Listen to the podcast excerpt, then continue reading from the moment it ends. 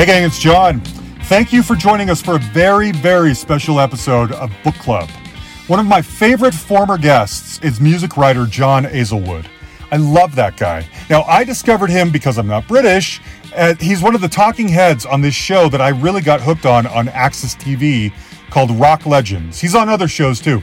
But just the way he talks and the things he says and the really fascinating way he goes about this, I thought he was so interesting. So about three years ago, John came on and we just rapped about music for a while. Well, now he's back. I've wanted to have him back for all this time, but he's back now because he's just written a book called Joy Division and New Order Decades. I think that's what it's called anyway. It's written out as Joy Division plus sign New Order colon Decades. It comes out on October 7th. And what this book is, it's almost kind of like a coffee table book because it's so jam packed with rare and unseen photographs of everybody in the band, all different stages throughout the years. Now, we all know, I think every member of both bands pretty much has written at least one book telling their side of this dramatic story. John's book, to me, is sort of a distillation of all of those stories told in one voice and told, you know, honestly, without judgment, not taking a side. It is such a fantastic book about such a great. I like Joy Division. I love New Order. It also includes reviews of all of the albums as he goes along, which is so interesting. Done in the way that only John can do. I just think he's a fantastic writer and a fantastic mind, musical mind. And I've been wanting to do this for have him back for so long that I di- we finally made it happen because of this book, thanks to it. And we talk about some other artists at the end because I wasn't going to waste the chance to have John on the show again, okay? I could do this like every year. Anyway, check out the book, but firstly, enjoy this conversation. I loved it. I love everything John does, okay? Okay. So, okay, well, then for starters, obviously, the first question has to be whose idea was it to write this book? Did someone assign this to you, or was it your idea? Um, I was I was actually uh, assigned. I was assigned in in I'd, I'd written a book on Radiohead for the same people, which was meant to come out. I wondered about this. I saw it on somewhere, but it's not out yet, right? It's not out. No, it was meant to come out, but then the pandemic scuppered that because the public in, the, the, the publishing industry ground to a halt and nothing came out, and it's still it's still waiting to to be released and it obviously needs a bit of updating because it's now two years old. But uh, in the meantime, in the meantime, they said they like the Radiohead book so much. Why don't you write a book on Joy Division in New, New Order?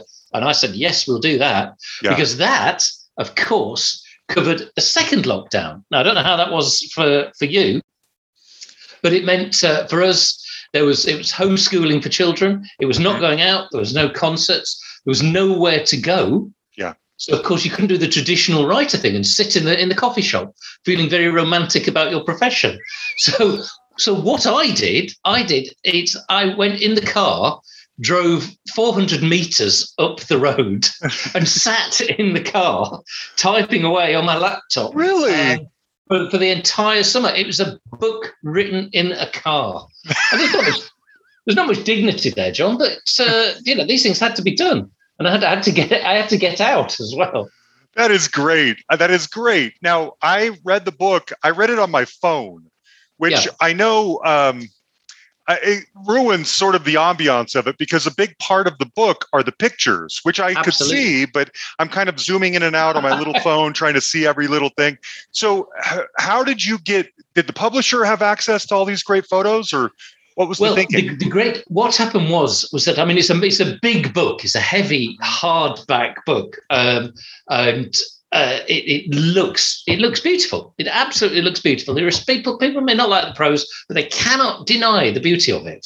And I I provided a picture list for the publishers Mm. taking it taking account of incidents that I'd men- mentioned in the book and a sort of time frame too, because the visual aspect is so important.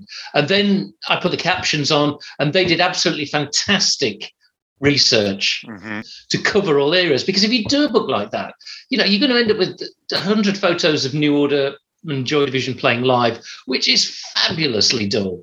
You're going to end up with these studio sets, fabulously dull too. But if you trawl a little bit deeper, you will get some fantastic pictures, particularly from two bands who their image was not based around the people. Their image was very much based around the artwork of their records. Mhm. So almost as people, there, there, there's almost something quite mystical about them, I think. hmm That's true. Did you now? Did, when did you have to be persuaded into this? You mentioned having seen Joy Division earlier. I mean, nobody doesn't like these bands, but were you passionate about it? Are these bands you already knew a lot about? No, I was incredibly passionate about it because is I, the story, bizarrely, hasn't been told properly. Hmm. The, all the band members, have, not all, but merely all the band members, have written their side of the story. You know, the singer in Joy Division's wife wrote a book about it. The drummer has written two books. but if you put the whole lot together, then you get some kind of reasonably objective picture because the actual story of the band and the relationship within the band uh, Yeah. is truly fascinating. There's something slightly Faustian about it too, and there's something tragic about these friends from primary or elementary school, as you would have it, Mhm. growing up together, being incredibly successful, being different, and then falling apart in this incredibly acrimonious and I think unnecessarily acrimonious way. So it's a story not just of music, but of of people too. And the whole tale hasn't really been told in in succinct fashion. I agree. I when I was telling my listeners that I was talking with you again, one of them, Rob, uh, replied, "You know, everyone's written books. Is there really more to be had about this story?" And I said, "The thing that I think is kind of magical about what you've done here is that it's a distillation of all of the stories. You were just saying that everyone's written. Like I read Hookie's book, Substance on New Order, which is just a doorstop. It's huge, but it's wonderful. yes. But um, it, yours is a distillation of all of these different stories coming together to form one narrative and that's what i thought why i think this book in particular is essential is because you're just gonna you're gonna either get bernard's side or hookie's side or steven's Yes. side or whatever but this is more of a complete story and thankfully Yes. it's not as long as pete as peter hook's book No, no. I mean, he, both You know. of Peter Hook's books, he did fantastically well to get. You're right. You know, they're both they're both doorstops, but I mean, they're Yeah. very detailed. They Mhm. give a they they give a very good time framework Absolutely. what would happen because sometimes these when when you're talking about a long bound dates are fuzzy, but they weren't fuzzy with Peter Hook. He for for all his waywardness later on and for all his his his fondness of drink and drugs, he was the meticulous one. He was the one who drove them around in their early days. Mhm. He was the one who made sure they get to gigs. Everyone has someone like that. And of course, the fact that he was the, the most rebellious, the rock and roll outlaw of the group, almost makes it more ironic too, because Mhm. he was also ensuring that they get to the studio, that they get to concerts, and Yeah. literally driving them there. Yeah. Yeah, it's true. Okay, I have notes here. I took some notes, and I wanted to ask you about some of the um, things that stood out to me on the in the book. I so first of all, let's talk about Ian and Joy Division. You mentioned in there that he has a fit after getting in a fight with Bernard over a duvet cover. Yes. And- yes. Was that the that couldn't have been the first time he realized he had seizures, or was it? I mean, it was. It was. It. It appears. I mean, if we have to accept that what the, the the band have said in their books, each individual member is very much the truth as as they see it. Sure. But in that instance that you're talking about, where after their first concert in London, and they're driving back up uh, the M1, which is the main freeway i- in Britain, and they're they're at Luton, which is about 30 miles, so sort of 50 kilometres out of London. And yes, they have this fight, and Ian's mood slowly escalates. And I, I firmly believe it was certainly the first time that the rest of Joy Division Mm. realised there was another problem. Whether he did, I don't think so. I think he was Okay. probably aware that he had serious medical issues, but he hadn't been diagnosed. Mhm. It was later that he got diagnosed when he started having much more regular fits, which the theory goes, and again, you have to be you have to have more medical knowledge than I know. But as a layman, the idea that he was living this, this band-based lifestyle, late nights, smoking a lot of cigarettes, drinking a lot of beer, unreliable rest times, a Mhm. chronic lack of sleep, plus the anxiety of making it, because Ian Curtis was very, very driven, lest we forget. These did contribute not to his illness, but to an escalation of it. Agreed. And and he got he, he- the, the formal diagnosis confirmed not necessarily what everybody knew, because I don't think they did know, Mhm. but it confirmed that there was a serious problem which had to be dealt with. But he knew stuff was up. The, you know, even if you look at say she's lost control, Mhm. which is one of the few songs he wrote that is based on factual events or other people who weren't him. She's Lost Control was written by a, a client when he was working for the government in the unemployment office who repeatedly had fits. Mhm. Hence, she's lost control. Mhm. And Ian, apparently, by all accounts, for all some of his later selfishness, was incredibly sympathetic and empathetic to people who had problems like that woman. And he tried to sort of find out where she'd gone and what happened to her. And I think it turned out that she died. And obviously, it's a tragic story, like so many Joy Division songs were. Mhm. But he, if you listen to that song, it's about someone else and it's about a, a specific person. So clearly, clearly there is some kind of understanding of mental health issues from Ian Curtis. But you know, medical science and the understanding of mental health issues was very, very backward in those days. Yeah. I wondered that too. I, I'm curious. I wanted to read a quote that his wife, Debbie, says People admired him for the things that destroyed him, which I yes. thought says everything right there. People were relating to his maybe the fragility, but also the enthusiasm that he brought and the darkness. And all of those things are what he couldn't, he wasn't strong enough to carry on. He wasn't. He, he wasn't. He wasn't strong enough. But he, I don't think it wasn't that he was mentally not mentally strong enough.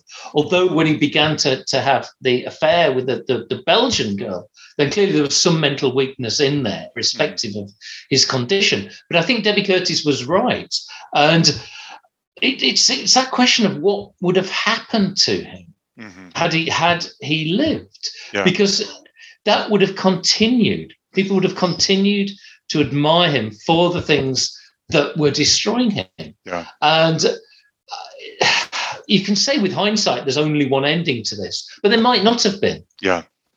I mean, he, you know, he had fantasies, and I, I, whether they were just fantasies is hard to say. But he had fantasies of going off with either Annik, uh, his mistress, or Debbie, his wife, never that clear, to go and open a, a bookshop in rural England.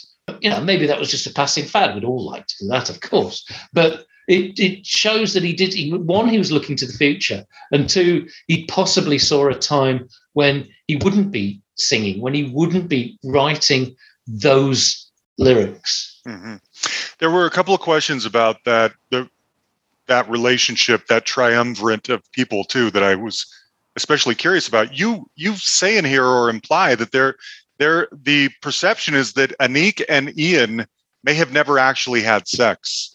That Well, it might have just been an emotional relationship. It's, it's. I mean, I think emotional. There's two. There's two sides to this. Mm. I mean, I think emotional relationship is much too weak a phrase for what they had. But there, there, Annik, many years later, and I quote her in the book. She's dead now, so she cannot speak for herself. Mhm. And of course, she died of cancer, not a, nothing uh, mental mental health related. She said very, very clearly and very explicit that their relationship wasn't sexual because of the medication that Ian was taking. However, clearly they were in a, a very intense emotional relationship, which clearly involved sharing the same bed. And equally clearly, to use this continually use the same word in a very murky situation, Debbie thought that their relationship was sexual. And um, without being flippant about this, she should know. Yeah, yeah. Um, That's true. but so therefore, you have two you have two completely different sides to this. Mm-hmm. And the truth, the truth, the truth will, I believe, never be known. Debbie was clearly very, very upset by what was happening, but I can't see any reason for Annik to lie all those mm-hmm. years later. Yeah, I wondered that same thing. And what a shame, too. I, I hadn't thought of it that way, but you're in love with somebody, but you're so medicated. I mean, I've taken antidepressants in my time too, and they do mm. uh, thwart some things. So I, yeah. that would be so difficult. Something else that uh, came up that uh, in regards to that relationship is it sounded like he famously commits suicide right before they go on an American tour. I think you say in there that Debbie had granted the divorce right shortly before this. So in a way, I'm thinking, well, if the if you wanted out of your marriage and into a, another relationship with Annik, you've just been given the license to do that, and you still need to commit suicide. Maybe there was just no way of making him happy I, enough to stay. I think grant, granting a divorce isn't quite right. I think it's more she realized the situation that she was in and agreed to it. You know, they she especially had a child to protect as well. Mm-hmm. You know, and clearly that it's not not a child, a baby, mm-hmm. uh, and she has to think about that. And she had a close relationship with uh, her parents too. But you know, Ian killed himself at the marital home where he was stay, staying on his own, of course, there. And he was going to America. He wanted to go to America. So the contradictions between him wanting to desperately wanting to go to America and wanting to be in the marital home and what happened in their mm-hmm. conversations just before Debbie left to work at a night shift and stay at her parents and everything, then clearly those those conversations were, I think, quite heated. Mm. And again, you don't you don't know what was said, but it was obviously a very difficult situation. But I think with Annik, Annik had gone on holiday. Mm. Know, so clearly, uh, unless she's astonishingly callous, and there doesn't seem to be any evidence for that, then she didn't think there was any immediate danger of Ian killing himself. Yeah. I'd imagine and you have to be careful here when you use words like imagine. But I'd imagine she thought that he was so excited about going to America that there wasn't uh, a problem. About. Yeah. And he saw her in London just before he went back to America, the, the evening or the day before that she went on holiday. Mm-hmm. And she's never suggested that she uh, suggested not going on holiday or that she was worried or anything of, of, of that nature. So you know, you can say with hindsight, everybody saw this coming, but everybody didn't see it coming. They absolutely didn't. Even when Ian was staying with with Barney or, Bernard, whatever we wish to call him here, you know, he was staying there, and the, the, a couple of weeks before he died, they went to the pub and saw a pub comedian, and apparently Ian absolutely howling with laughter at the very physical comedy that mm-hmm. he was fond of. But Barney knew stuff was up. I think that night, or one of those nights he was staying at them, he took him through uh, uh on a walk through a graveyard at night, and that's in the book, trying to explain to him. And, you know, I think what must have been a very clumsy way. This is where you're going to end up if you carry on like that. And of right. course, that was true. But again, the, the weekend that Ian killed himself. Barney was in, in Blackpool by the sea, 40 miles away. Hmm. He yeah. wasn't a man who thought anything was was imminent. It just remains one of rock's biggest mysteries and what ifs, um, what could have happened, why it happened, what was really going on there. We'll never know. It's a shame. You uh, you mentioned in the book having seen them. How many times did you? How many times did you see Joy Division? And please explain to me what made them special? Because I I like Joy Division a lot. I've yeah. never fully embraced Joy Division. I love New Order, but okay. um, what makes them special? It, I, I, saw I saw Joy Division once. Okay.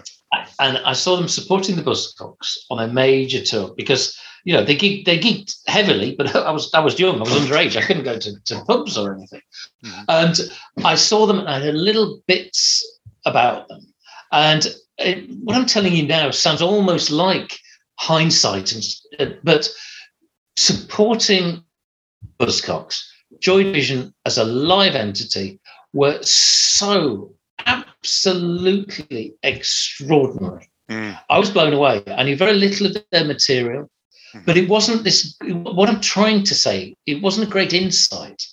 It was so obvious that this was an astonishing group with an intensity Mhm. I don't think I'd ever experienced before. Obviously, I was at the right age to do that, but it, it, it was it was Ian, and of course, Ian was extraordinary, and of course, he was doing his very frenzied movement. But the but the point about Joy Division is that they were a four man collective. Hmm. It was the whole thing coming together, playing these uh, what I still think are absolutely wonderful songs, but playing them with such such also such competence. They were great musicians as well, but they had they had what what the, the Joy Division song. They had the spirit, they had the feeling, hmm. and there was something almost religious about it. I think, but hmm. it was it was it was so obvious, John. Hmm. It was absolutely clear that you that this was something absolutely special. But I think the but to widen to widen your your idea, what made Joy Division so special? Partially, it's Ian dying, and I don't mean this from an exploitative point of view. No. It's the fact that he that when he died, it left Joy Division with two albums and a couple of singles, Mhm. plus odd EP uh, things that we talk about, which are sort of much more peripheral. Mhm. That's it. Mhm. It's there in aspect. It's Yeah. absolutely Stuck forever. preserved Mhm. to perfection. Mhm. And mercifully, mercifully, nobody's dug out a six version, six disc version of Unknown Pleasures or Closer with outtakes. I don't want to hear their outtakes. Yeah, yeah. I'm not interested. I want to hear the finished versions. They're absolutely perfect. So they are untarnishable. Mhm. They never got rubbish because they were there for two albums Right. they did a couple of their early songs aren't great when they were too punky and too Warsaw. But once they hit their very brief stride, that was it. And they stopped at their absolute peak. Mhm. Mhm. And so it's just there, it just exists, and nothing can touch it. And there's very, very, very few bands or artists who are in that position. You know, Yeah. people people who die. I, I, you know, maybe you can quote Kurt Cobain, but the Nirvana catalog is much bigger and it's much less riven with quality. Mhm. There's no quality dip in Joy Division True. for me. And I, I and you know maybe it's maybe it is an English thing because they didn't get the chance to go to America, and uh, the Americans didn't experience them in context Mhm. like like America did with with New Order. Yeah. But it perfectly preserved. Even if you're saying, it, uh, you know, it's a stupid question, but what's your favorite Joy Division album? I don't know. Don't ask me. They're both absolutely astonishing, and it, you know, it helped that they had this amazing producer. Mhm. It really did. They had Martin Hannett, who uh, uh, rather mystically it said could see sound, Mhm. and that sounds idiotic until you hear Joy Division. And wow, you know, Yeah. he created this world with them. With them, they didn't get it, of course, as it says in the book. You know, Hooky and Barney were shocked when they heard Unknown Pleasures, not in a good way. But, Yeah. I mean, very, they- you know, they came, they came round. I think they were just surprised at the magic that Martin Hannett had, had sprinkled upon them. Mhm. And that's important too. You know, one producer, there's a the, two very different albums, but Joy Division is just there. They're there forever. Okay. Do you have a favorite Joy Division song? um, today, today I would say uh, probably Disorder, the song which uh, starts off Unknown Pleasures. I'm fond of Isolation on Closer, which, which is sort of, I think that's got the ultimate Ian Curtis lyric, you know, please believe, believe I, I, I'm ashamed of the things I've been put through. I'm ashamed of the person I am. And just crikey, Ian, Yeah. that's a bit strong, except it's Yeah. not, because that's how it felt. But ask me tomorrow, and I'll give you three or four more songs. The the the, the consistency Mhm. of Joy Division music is so high. It doesn't, to me anyway, it doesn't matter. You just put a pin in it. Yeah, those two, Yeah. those two will do. Yeah. But Yeah. as a I think view- I think Dead Souls is probably my favorite. Um, really? Yeah. Yeah. yeah. I just uh, Dead Souls, it's Dead Souls. That's that's an interesting song because the introduction to it is so long, mm-hmm. and it's just and it's so wonderful, and it's just a reminder that we and it's easy to forget this that Joy Division wasn't just Ian. Mm-hmm. Without Ian, and I don't mean in New Order, without Ian, Joy Division were an astonishing group. Yeah, yeah. So okay, so then the transition to New Order. There's a there is some lore in your book and in Hookie's book. Those are the only two I've read. That them losing their their stuff getting stolen in New York City uh, hmm. while they're out on the club scene is what sort of sparks the new direction. Do you? How true is that? What do you think that is? well, I think I believe the true. I, I, wholeheartedly believe the fact that their equipment was stolen in. Uh, I think it was in New Jersey. I, I, I, believe that without question, and I believe also that that with this incompetent air which hangs around some of the administration, that, they didn't get the, the full amount of money back. They didn't get the goods replaced, and I think that having made Movement, the first New Order album, which was in, in, in effect what Joy Division would have been like if they were average. Mm-hmm, mm-hmm. Everyone realized that. Mm-hmm. And that this was a new way to go, partially because Bernard and to an extent Stephen were listening to new music. They were getting uh, enthralled by the, the club scene in New York, the hardcore club scene. I mean, where where this came from isn't entirely clear. I think Stephen was very musically adventurous in a way that Barney wasn't. But I think they saw this as a way to stop being Joy Division. If they'd have carried on in the movement vein, it simply wouldn't have worked. No. They would have faded. They would have no. been a bog standard British indie band. You people in the United States wouldn't have fallen in love with them, mm. and they wouldn't have ever established their own identity. Mm. And it was, I think it was, it, it, uh, Barney deserves a lot of credit for this. I think it was his idea to have radical surgery on that sound.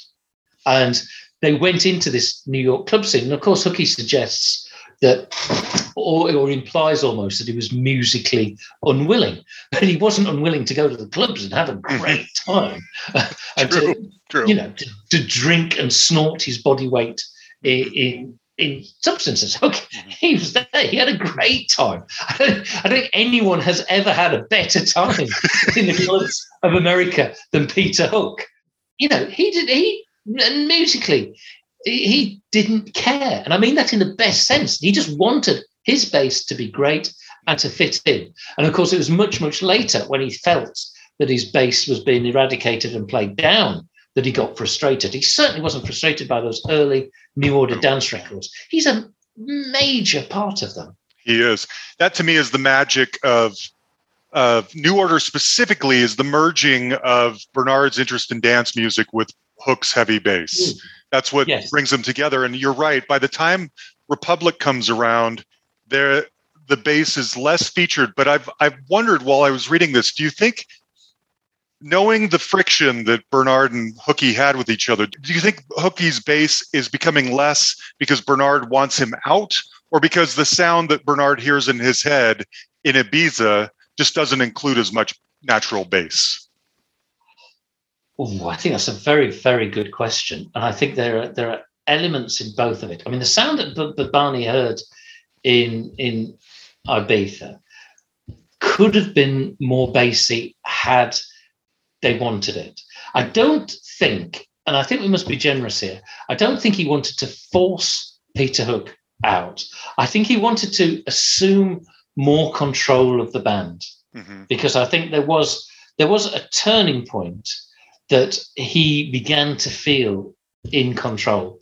He was the he Barney guided them hmm. towards mega status. Hmm. But once they got to mega status, he didn't really enjoy it. He didn't play, he didn't enjoy playing the stadium gigs. He didn't enjoy trudging around middle America. Mm-hmm. He got, I think by his own admission, he got quite lazy mm. once the success came. Mm-hmm. But Peter Hook found that as a devotee of the rock and roll lifestyle, that he absolutely loved playing stadiums. Mm. He loved the fact that New Order were getting bigger and bigger. And it's not that Barney wanted to make them smaller or sell fewer records. He wanted to do it on his own terms. Right. And I think that, that Hooky very much did want to live this rock and roll lifestyle, and he enjoyed it. And the friction came between their two lifestyles. But it, you know, I'm not sure how different they really were. Mm. Hooky was very extreme and overt, but hmm. to say that Barney was some kind of angel yeah, is uh, a long, long way from the truth. And I think that comes out. But so they both enjoyed it in different ways. But Barney clearly didn't like the drudge of touring. Mm-hmm. And Hooky certainly did. And that meant that they began to, to find faults with each other mm-hmm. in very different ways. Mm-hmm. And that, of course, was the, the seed of their split. And Hooky, too, he didn't really want to relinquish the control mm-hmm. that he had.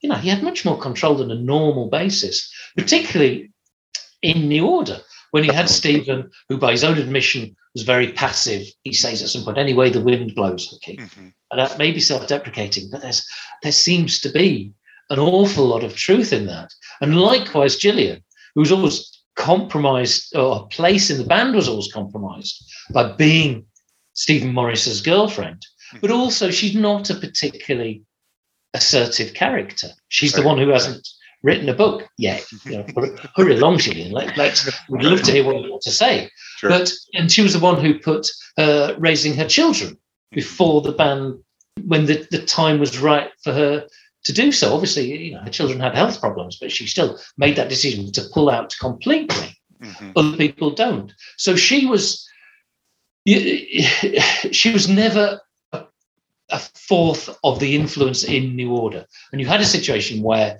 two people were vying for influence. One was the singer and lyric writer, and the other was the bassist. And generally, there will be one winner in that hmm. particular battle. Yeah. Something that uh, I noticed in both your book and Hooky's book is the amount of drugs. I mean, Hooky is very open about his usage, but I think there's a perception, maybe because Bernard you know, he's not front and center in a lot of the videos. He's got his short haircut. He looks a little passive. That he there's a certain he looks like a choir boy, but he yes. parties just as hard as anybody else ever. You know. Yes. And there's a yes. dichotomy there that I don't think people quite grasp. Sometimes. Yes, I mean, it was. It, it, it, there was never a dichotomy within Hook's behavior. No, never no, no. He looks no. the part. So he looked the part. He was open about his use. I mean, particularly afterwards, it's very hard for pop stars to say, I'm in the middle of a fantastic cocaine binge and I have been for the last six months. Though, you know, you have to wait a little time. Like no one in pop, no one in pop music is a heroin addict right. until it turns out that they are several years later. You know, there's there's also practical reasons. You don't want to be, you don't alert the authorities when you go through airports that you're currently enjoying the world's finest heroin of an evening. And um, and so, but Barney, by the way he looked, by his sort of vaguely diffident manner, by his non rock and roll manner, he got away with an awful lot of stuff. But even now, he's still he's very very coy about it. Mm-hmm. And so, a lot of his drugging and drinking is taken from Peter Hook's book, the formal record of it, and in his own book, then Barney alludes to it rather than dives into the, the details. And I think that's that's also a reflection of how both men are. Yeah, yeah. Um, okay, we should get into because the they're one of the other pillars of tragedy about these guys' story is the bungling of their finances. A lot of that, I think, probably has to do with Tony Wilson. He, like some, you know, I've talked to people who um, have worked with Trevor Horn, for instance, I talked to Brian Nash, who was on, who was in oh, Frankie Goes to Hollywood, yes, yes. and he both loves and hates Trevor because he loves him for making them famous. He hates them for taking all of his money, you yes. know, and that's kind of a similar thing I think going on with Tony Wilson. He just was not a smart businessman, but he was such a good promoter that he got them seen and recognized, but they didn't get to capitalize on this. I mean, it, well, well, Tony ahead. Tony Wilson was the the the first proper person, you know, as opposed to me getting my ribs bruised at a Buzzcocks concert. He was the first popular person to recognize that Joy Division were special. He was also in a position to do things with them. He was a, a major local television personality. Mhm. He was on the screens of Northern England five nights a week, Mhm. six o'clock in the evening. Mhm. You know, he was a very, very well known face, but he also had this ear for indie music and he promoted on his shows on television a host of bands. You know, people like Iggy Pop in his very worst phase. Mm. Tony Wilson was uh, his, his almost his English representative or his Northern English representative, and he was a person who saw Joy Division, but he wasn't. I mean, I hate using the phrase, but he wasn't a breadhead. Mm. He had no real understanding of money. He had great dreams. He had great dreams for his label, Factory, which is why no factory artist was signed to a contract. Mhm. And this caused incredible problems much later when, when the factory desperately needed to uh, be sold to have some money going. There's no, there was nothing there. Yeah. Literally nothing there because nobody had a contract. And he, I don't think he, he didn't understand that uh, bands needed a significant amount of money to keep going, particularly when they got bigger. And he used not so much Joy Division, of course, but certainly New Order as a cash cow to pay for his other projects. The other hopeless bands who were on Factory, there were some shocking groups on Factory. Never celebrate. You know they'd never celebrate. Mm-hmm. Rubbish. And he put lots of money in them. They were lavishly promoted because New Order was selling a lot of records. And there was the Hacienda too, which is a, a major part of New Order's story, their demise, the demise of Factory. And it's also a, a tale of hubris. It's a Faustian story that Manchester, this derelict industrial city that Joy Division conjured up these musical landscapes of. It's, you know, Joy Division records sound like Manchester in the late 70s. Mm. That's why it's magic. But there was also the prospect of renewal, of urban renewal. And Tony Wilson had this vision of a nightclub, the Hacienda. And, you know, he gave it a factory catalogue number, lest we forget.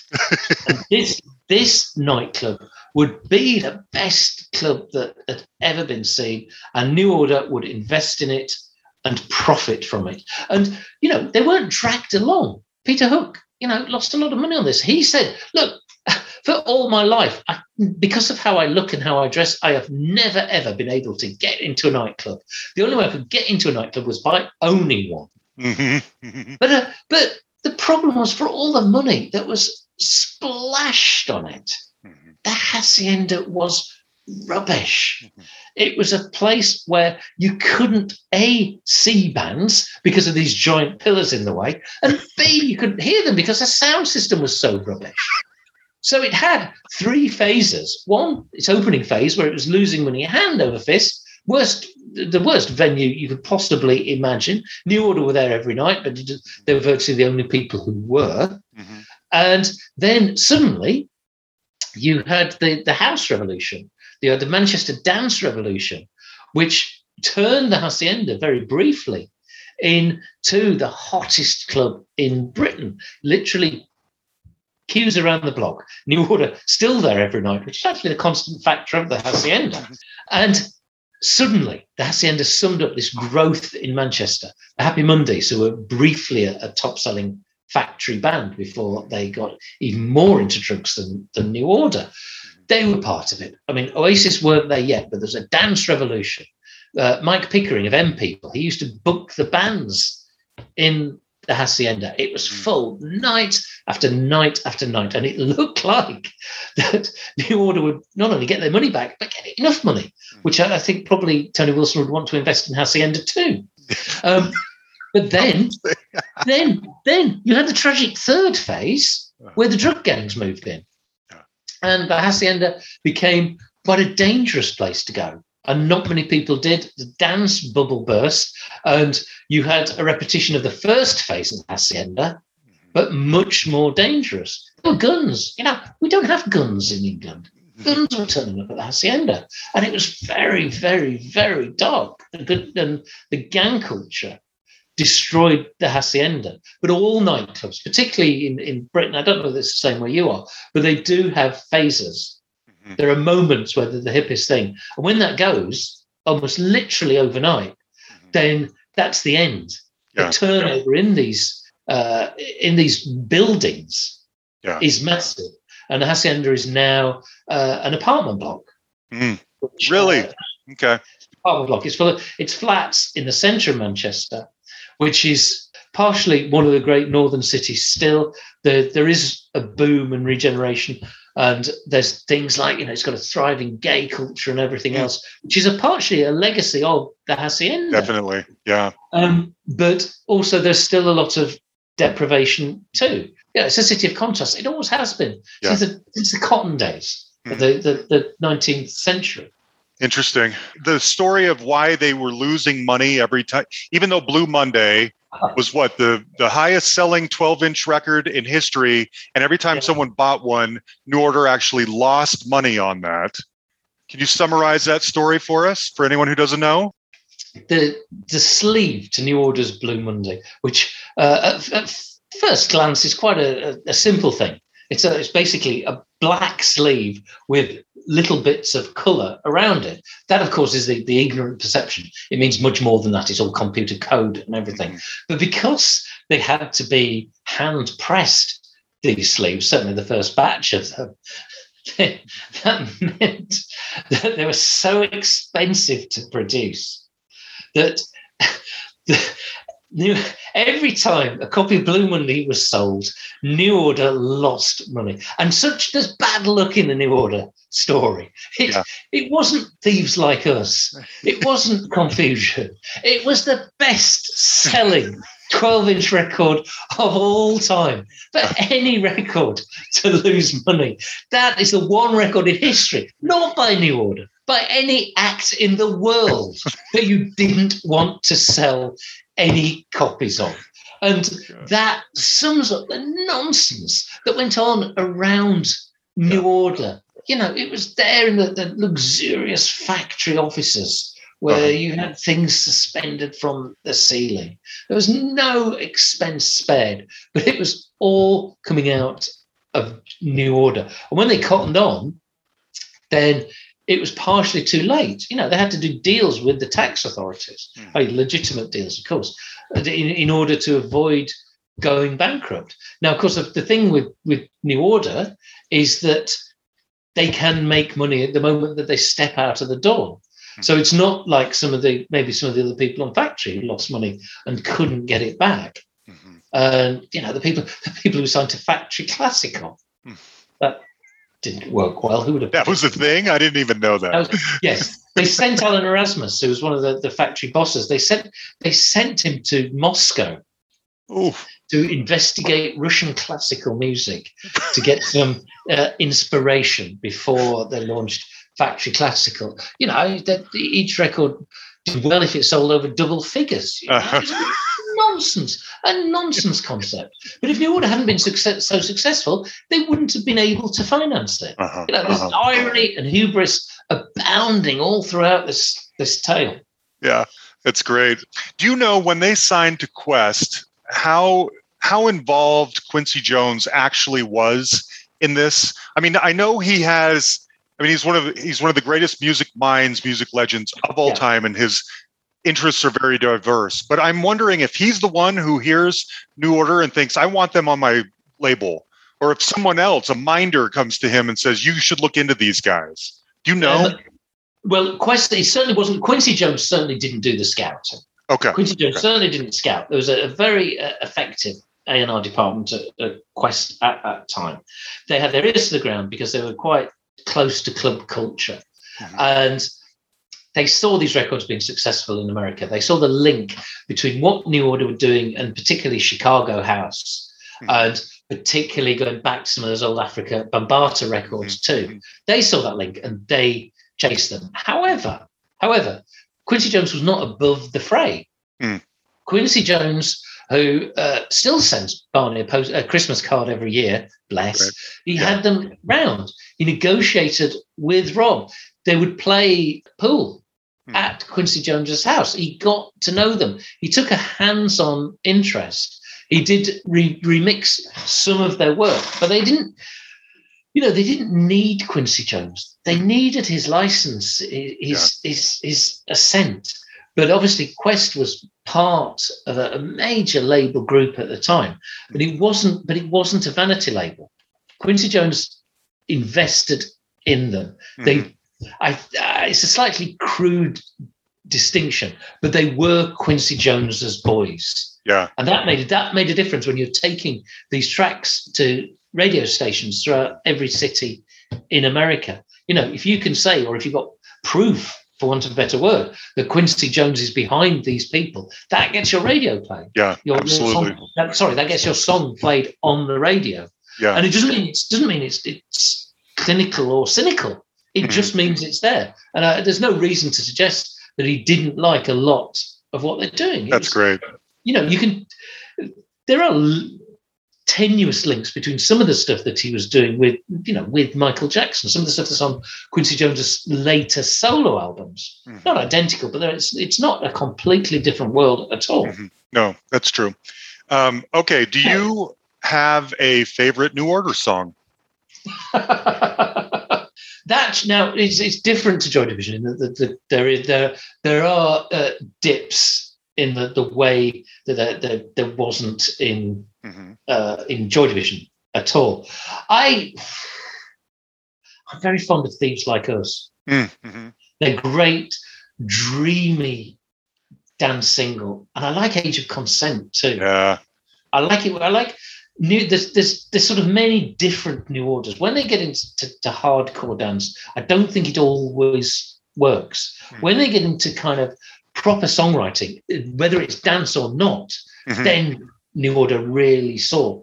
Bernard's got this fantastic ear for melody. And when you put in the, the, the earlier work, put Peter Hook's bass onto it, mm-hmm. then you've got something that simply doesn't sound like anyone else. Mm-hmm. And you hear you hear that dreamlike state in, in Thieves Like Us. It's incredibly yeah. beautiful. It's a gorgeous song. But in say Age of Consent, you know, when they pound, they mm-hmm. pound forth. That's really exciting. It is. There's a lot of excitement yeah. in the order. I feel like Age of Consent is the perfect example of what made them special. It it uh, showcases Hookie's bass prominently as a lead instrument, lead guitar practically, but it maintains the dance rhythm, rhythms, and that I think is what makes them so special.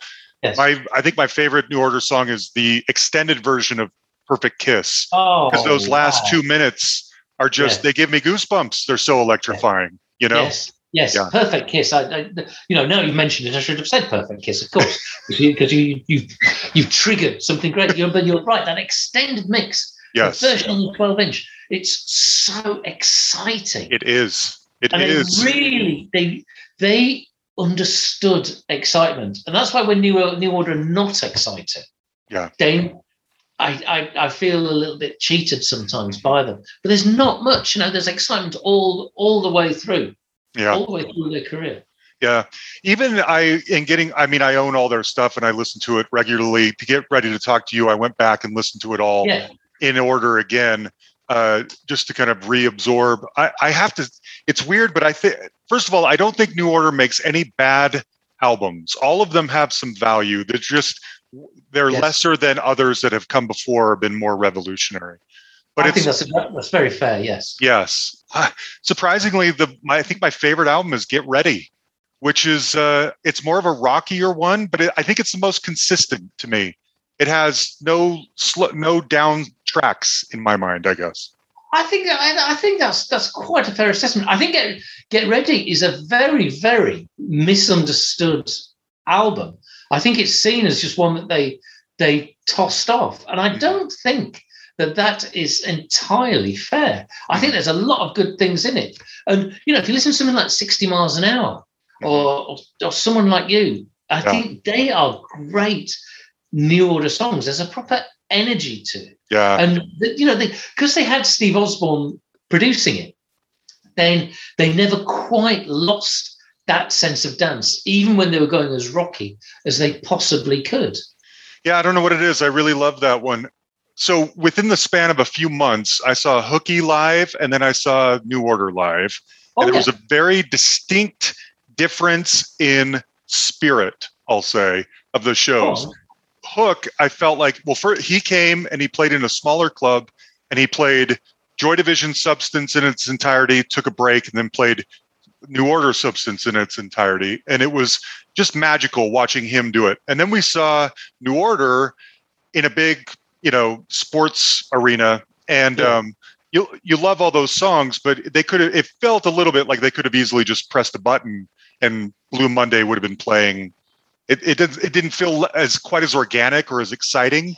Have you had similar or different Well, experiences? Pete, I mean, the, the thing is, is that uh, when I, have I've not seen New Order without Peter Hook, Mm. not not not as a uh, not as a statement, just Right. cir- just just circumstances. Yeah. And I think that New Order, because they've got the, they- they've got the band name, they've got that catalog, and now they're sprinkling Joy Division songs in it, which of Mhm. course is a influence of Peter Hook going live and keeping that catalog alive.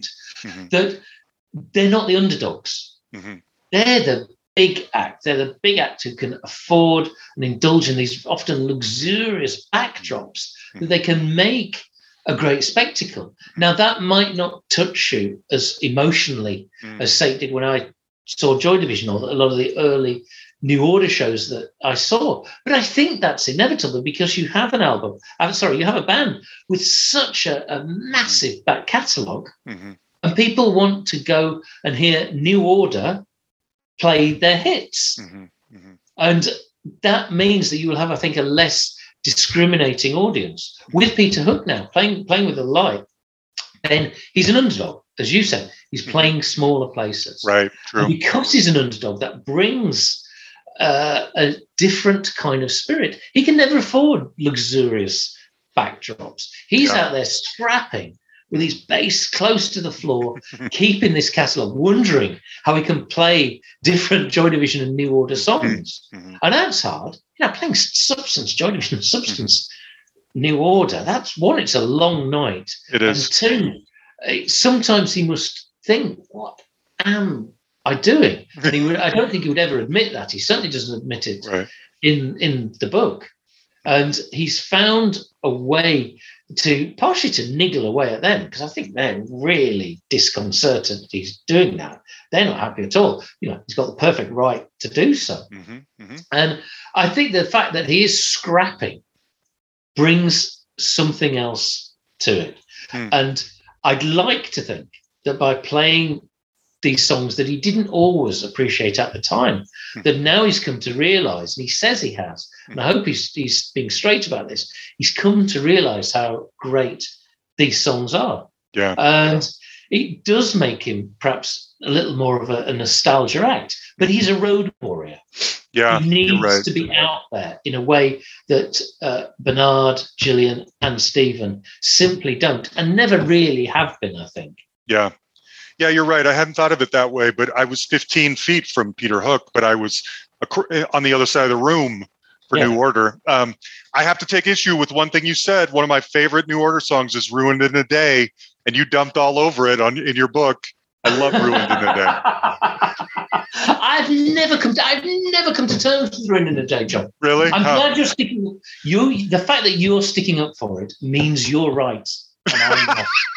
Because you can see things in that song, which I think. I mean, fr- frankly, I still think it's quite lumpen. You Uh-huh. see good things. You see magic in it. I do. You're right, John. You're right. You can see. You've got your magic eyes on. And you Oh, you're things. great. Thank you. That's great. Okay, one last little tidbit of information that I took from the book that I thought was interesting before I ask you about some other bands is um, I thought it was really uh, salient and interesting at the end when Bernard was explaining, you know, when we pay Peter Hook very fairly every time we he is involved in the royalties of everything we do and he gets his sum.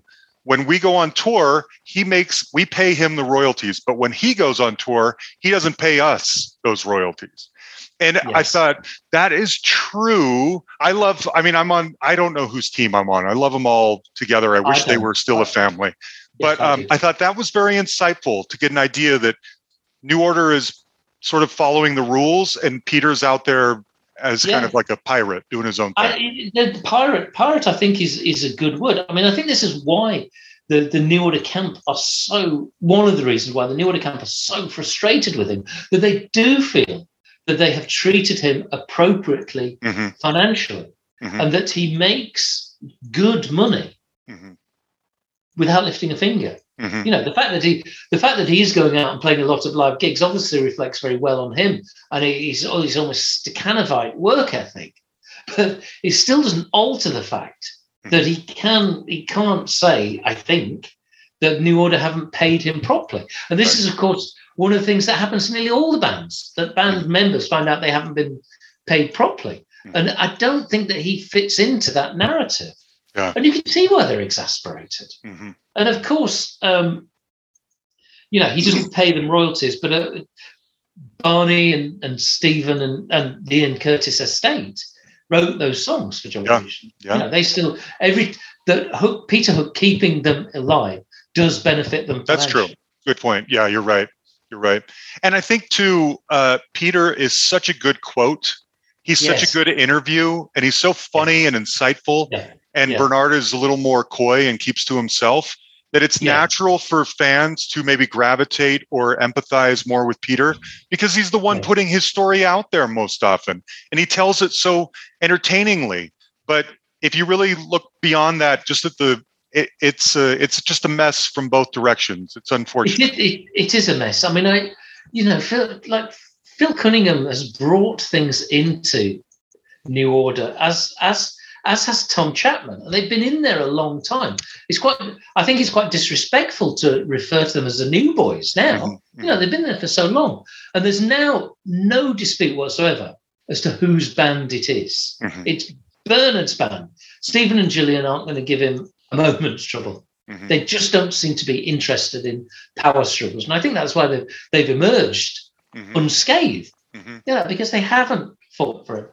And I, and I I think Phil and Tom were clearly brought in on that basis Mhm. that they're not equal partners, but that doesn't mean that they don't contribute so much to, to the band. And they really do. But like you, you know, I'm not quite sure whose side to be on. I don't think I've got one. Yeah, I really don't don't, And it would be, it'd be very harsh if you were to get rid of the, the others who've been there for so long and who've kept New Order going Mhm. as well. You know, let's mustn't forget that. Must give them credit. These aren't villains of this story Mhm. at all. Tom and Phil, they're just not. No, They're hard no. workers. They, they, they seem to be good people and they contributed a lot. But yes, if they be, could could become a family again, Mhm.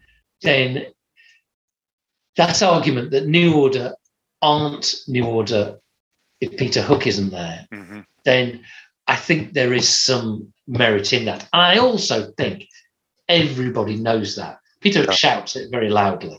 Yeah, Yeah. But to, to say the opposite without denigrating the contributions of Tom and Phil, we know that, don't we? We know who New Order are. yeah, yeah. It's true. Okay, so well, okay, so we've covered the book, which is fantastic. Now, back on September twenty fifth, two thousand and eighteen. Shortly after I had I talked to you the first time, I thought, you know, if John ever comes back on, who do I want to ask him about? And I started keeping a list on my Oh, phone. and New Order was on that list. So we've just talked about them. We don't have to get into all of these, but I did, um, you know, so because I love hearing your opinions, whether they're on TV or whether they're here with me. And you've got, I was telling, I've always tell my listeners, you've got almost 50 years of British music in your mind that you at least have an opinion about. And you're so eloquent with them. I love hearing what you think. So I want to throw a couple of names at you just to get your thoughts. It's funny when I wrote this list, uh, Mark Hollis was still alive. Talk Talk Nice. is one of my favorite groups ever. Their transformation, I think, is one of the most drastic and fascinating, but also wonderful in, pop music history to go from where they started to where they ended. Did Hmm. you ever interact with Mark Hollis or have thoughts on them, see them live, anything about Talk Talk? I, think- I think, like like you said, talk, the transformation of Talk Talk is absolutely extraordinary. When they started out, you know, they were called Talk Talk, like Duran Duran were called Duran Duran. They were that poppy, synthy, new age group, new sorry, new new romantic group. And they were they were you know they were there to appeal to that same market as Duran Duran. They weren't that they weren't as good looking, but they could scrub up pretty well, Mhm. and no one could possibly have gone from A to B like they did so quickly. And it was very, very rapid, even by their standards. And I think it's incredibly brave. Mark Hollis must have known that he was throwing away a potential pop career to make music, which at that time simply no one else was was making. You know, you can go back maybe people like Laura Nyro or whatever to that sort of abstract sound. And it was an incredibly brave thing to do. And Mark Hollis, lest we forget, he did take people with him. Mhm. And people did get it, and people did understand, and you saw them live. as I did.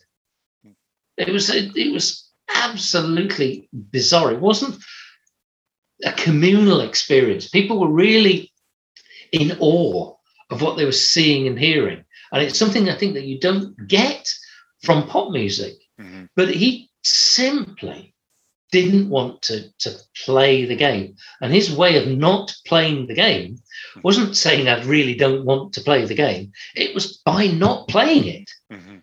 He didn't do anything that involved playing the game. Every so often, he would put a record out, very, very rarely. Some uh, he, he, there was Mark Hollis albums, of course, Mhm. and it's not so much he didn't play the game like he, he he wasn't part of the pop music industry. You know, of course he wasn't, but he was just out of every single loop Yeah. going. And whether it made him happy or not, we'll never know. I never got to interview him, never got to Mm. meet the man. Mm. And this this music, this exquisite music of such beauty and such picture painting beauty Mhm. too, Mhm. then I think it was truly special. And he's and you hear people who you know have taken influence from him. Maybe people such as uh, John Grant, Bon Iver, people Yeah. maybe maybe people like that without sounding like him. Mhm. And that sort of abstract sound, that way of constructing a song, is Mark Hollis's legacy. But but I think Talk Talk and Mark Hollis are in grave danger of being forgotten because Yes. there is no one oh clearly no one can play that music No. one's covering it really and i think he's just it's his influence is there but it's so unseen like it was when he was alive Mhm. that there's a grave danger that this music will completely fade i'd like to think 20 years down the line it will be resurrected and i believe so. that will be the case but you've got to be really clear when you're saying stuff like this because it may it may not happen but there's no one to fight for it Yeah. there's no one to Good fight point. for his corner Good point. um, yeah. and, and obviously that's a tragedy, but equally, obviously, it does happen from time to time. And you also think that's what he wanted. hmm I'm sure. I uh, a few months ago I interviewed Phill Brown, the producer, who worked on a lot of those latter day Talk Talk albums. And it was good to. He was in his book describes the scenery. All the lights are low. It's just some uh, oil lamps and you know candles and drugs and everything that's just to create this mood. And songs are put together piecemeal by a Yeah. lick here or a noise there or whatever that makes sense. It's fascinating stuff. Um, okay, speaking of another kind of Mark Hollis type who is still with us, do you have you ever interacted with Green Gartside of Scritti Politti? Do you have any No. thoughts on him? Really, they're another one that I'm fascinated with. No, no, another one. No, Green again. You're all the people that you're bringing up are all people who've made such great changes. Mhm, And you know, Scritti Politti, Green Gartside started out as a squatter. mhm, making uh, singles for the rough trade label, which they would literally glue together the, the, the sleeves of these things by themselves. They were the ultimate Mhm. cottage industry. And yes, they're making quite gentle music. mhm, And yes, it was surprisingly sophisticated for a lot of those faux punks who were going around at the time. mhm. But they had that sort of squat level of authenticity. But this also condemned them, I think, to being sort of permanent losers, people who never ever sell a record. Mhm. But then, then when they, they put out their, their, their album, Songs to Remember, on Rough Trade, Mhm. and this had the sweetest girl Mhm. on it. And it didn't sound like squatter music at all. Mhm. It wasn't Jagger. It was really beautiful, and it was like I think it was. This was always what Green Gartside intended, and it surprised people. It was also very, very sophisticated, and clearly what uh, Green and Scritti Politti needed was the backing of a major label. Mm. They needed they needed a bit of money spent on them, and this is what happened in their their massively successful pop phase. Now, of course, they were so far away from those indie roots, Mhm, mhm. but it's fair to say that unlike, say, Mark Hollis, that massive U-turn, it wasn't a U-turn at all. For Green, it was an evolution Mhm. he always wanted to make this incredibly soulful, very literate pop music. He Mhm. certainly wasn't a pop star like any other pop star. He didn't play the game, although whether he did was because he didn't want to. I'm really not sure about that either Yeah. way. Yeah. Um, and you always got the feeling that his time in the spotlight would be quite brief, a little bit like ABC Yeah. Yeah. who are slightly different, but, but they're probably the great parallel act Mhm. with them, coming from slightly different areas, but being indie and making that leap into incredibly sophisticated Mhm. pop. And I think Green, Green Gartside is a is a great lost talent. Yeah. You know, he had a solo album out a few years ago, and people did talk to him and they wanted to talk about his past Mhm. and it didn't really gain traction. It wasn't great like his great work. It was Yeah. good. Yeah. It was good. And something something happened along the way, I think. Maybe he just lost interest. I've been dying to know. I've been trying to interview him for six years now, and I can't ever break through. He doesn't like to do interviews, and um, it's never happened. But he's probably the top of my list. I just find him fascinating. It where do you go when someone like that go disappears? Where do you go? How do you pay your bills? You still make music somewhere? Because I know they tour once in a while in little Very- spots around the UK, but very, you know, very rarely. So what do you do, occasionally. Green? If you, if you sold, if you if if you have sold a lot of singles, and if you sold a lot of albums, obviously the longer you sell them, the more albums you sell, the more singles you sell, the better it is. But he came from an era where bands were getting paid properly, Mhm. so there will be income for Green ticking over.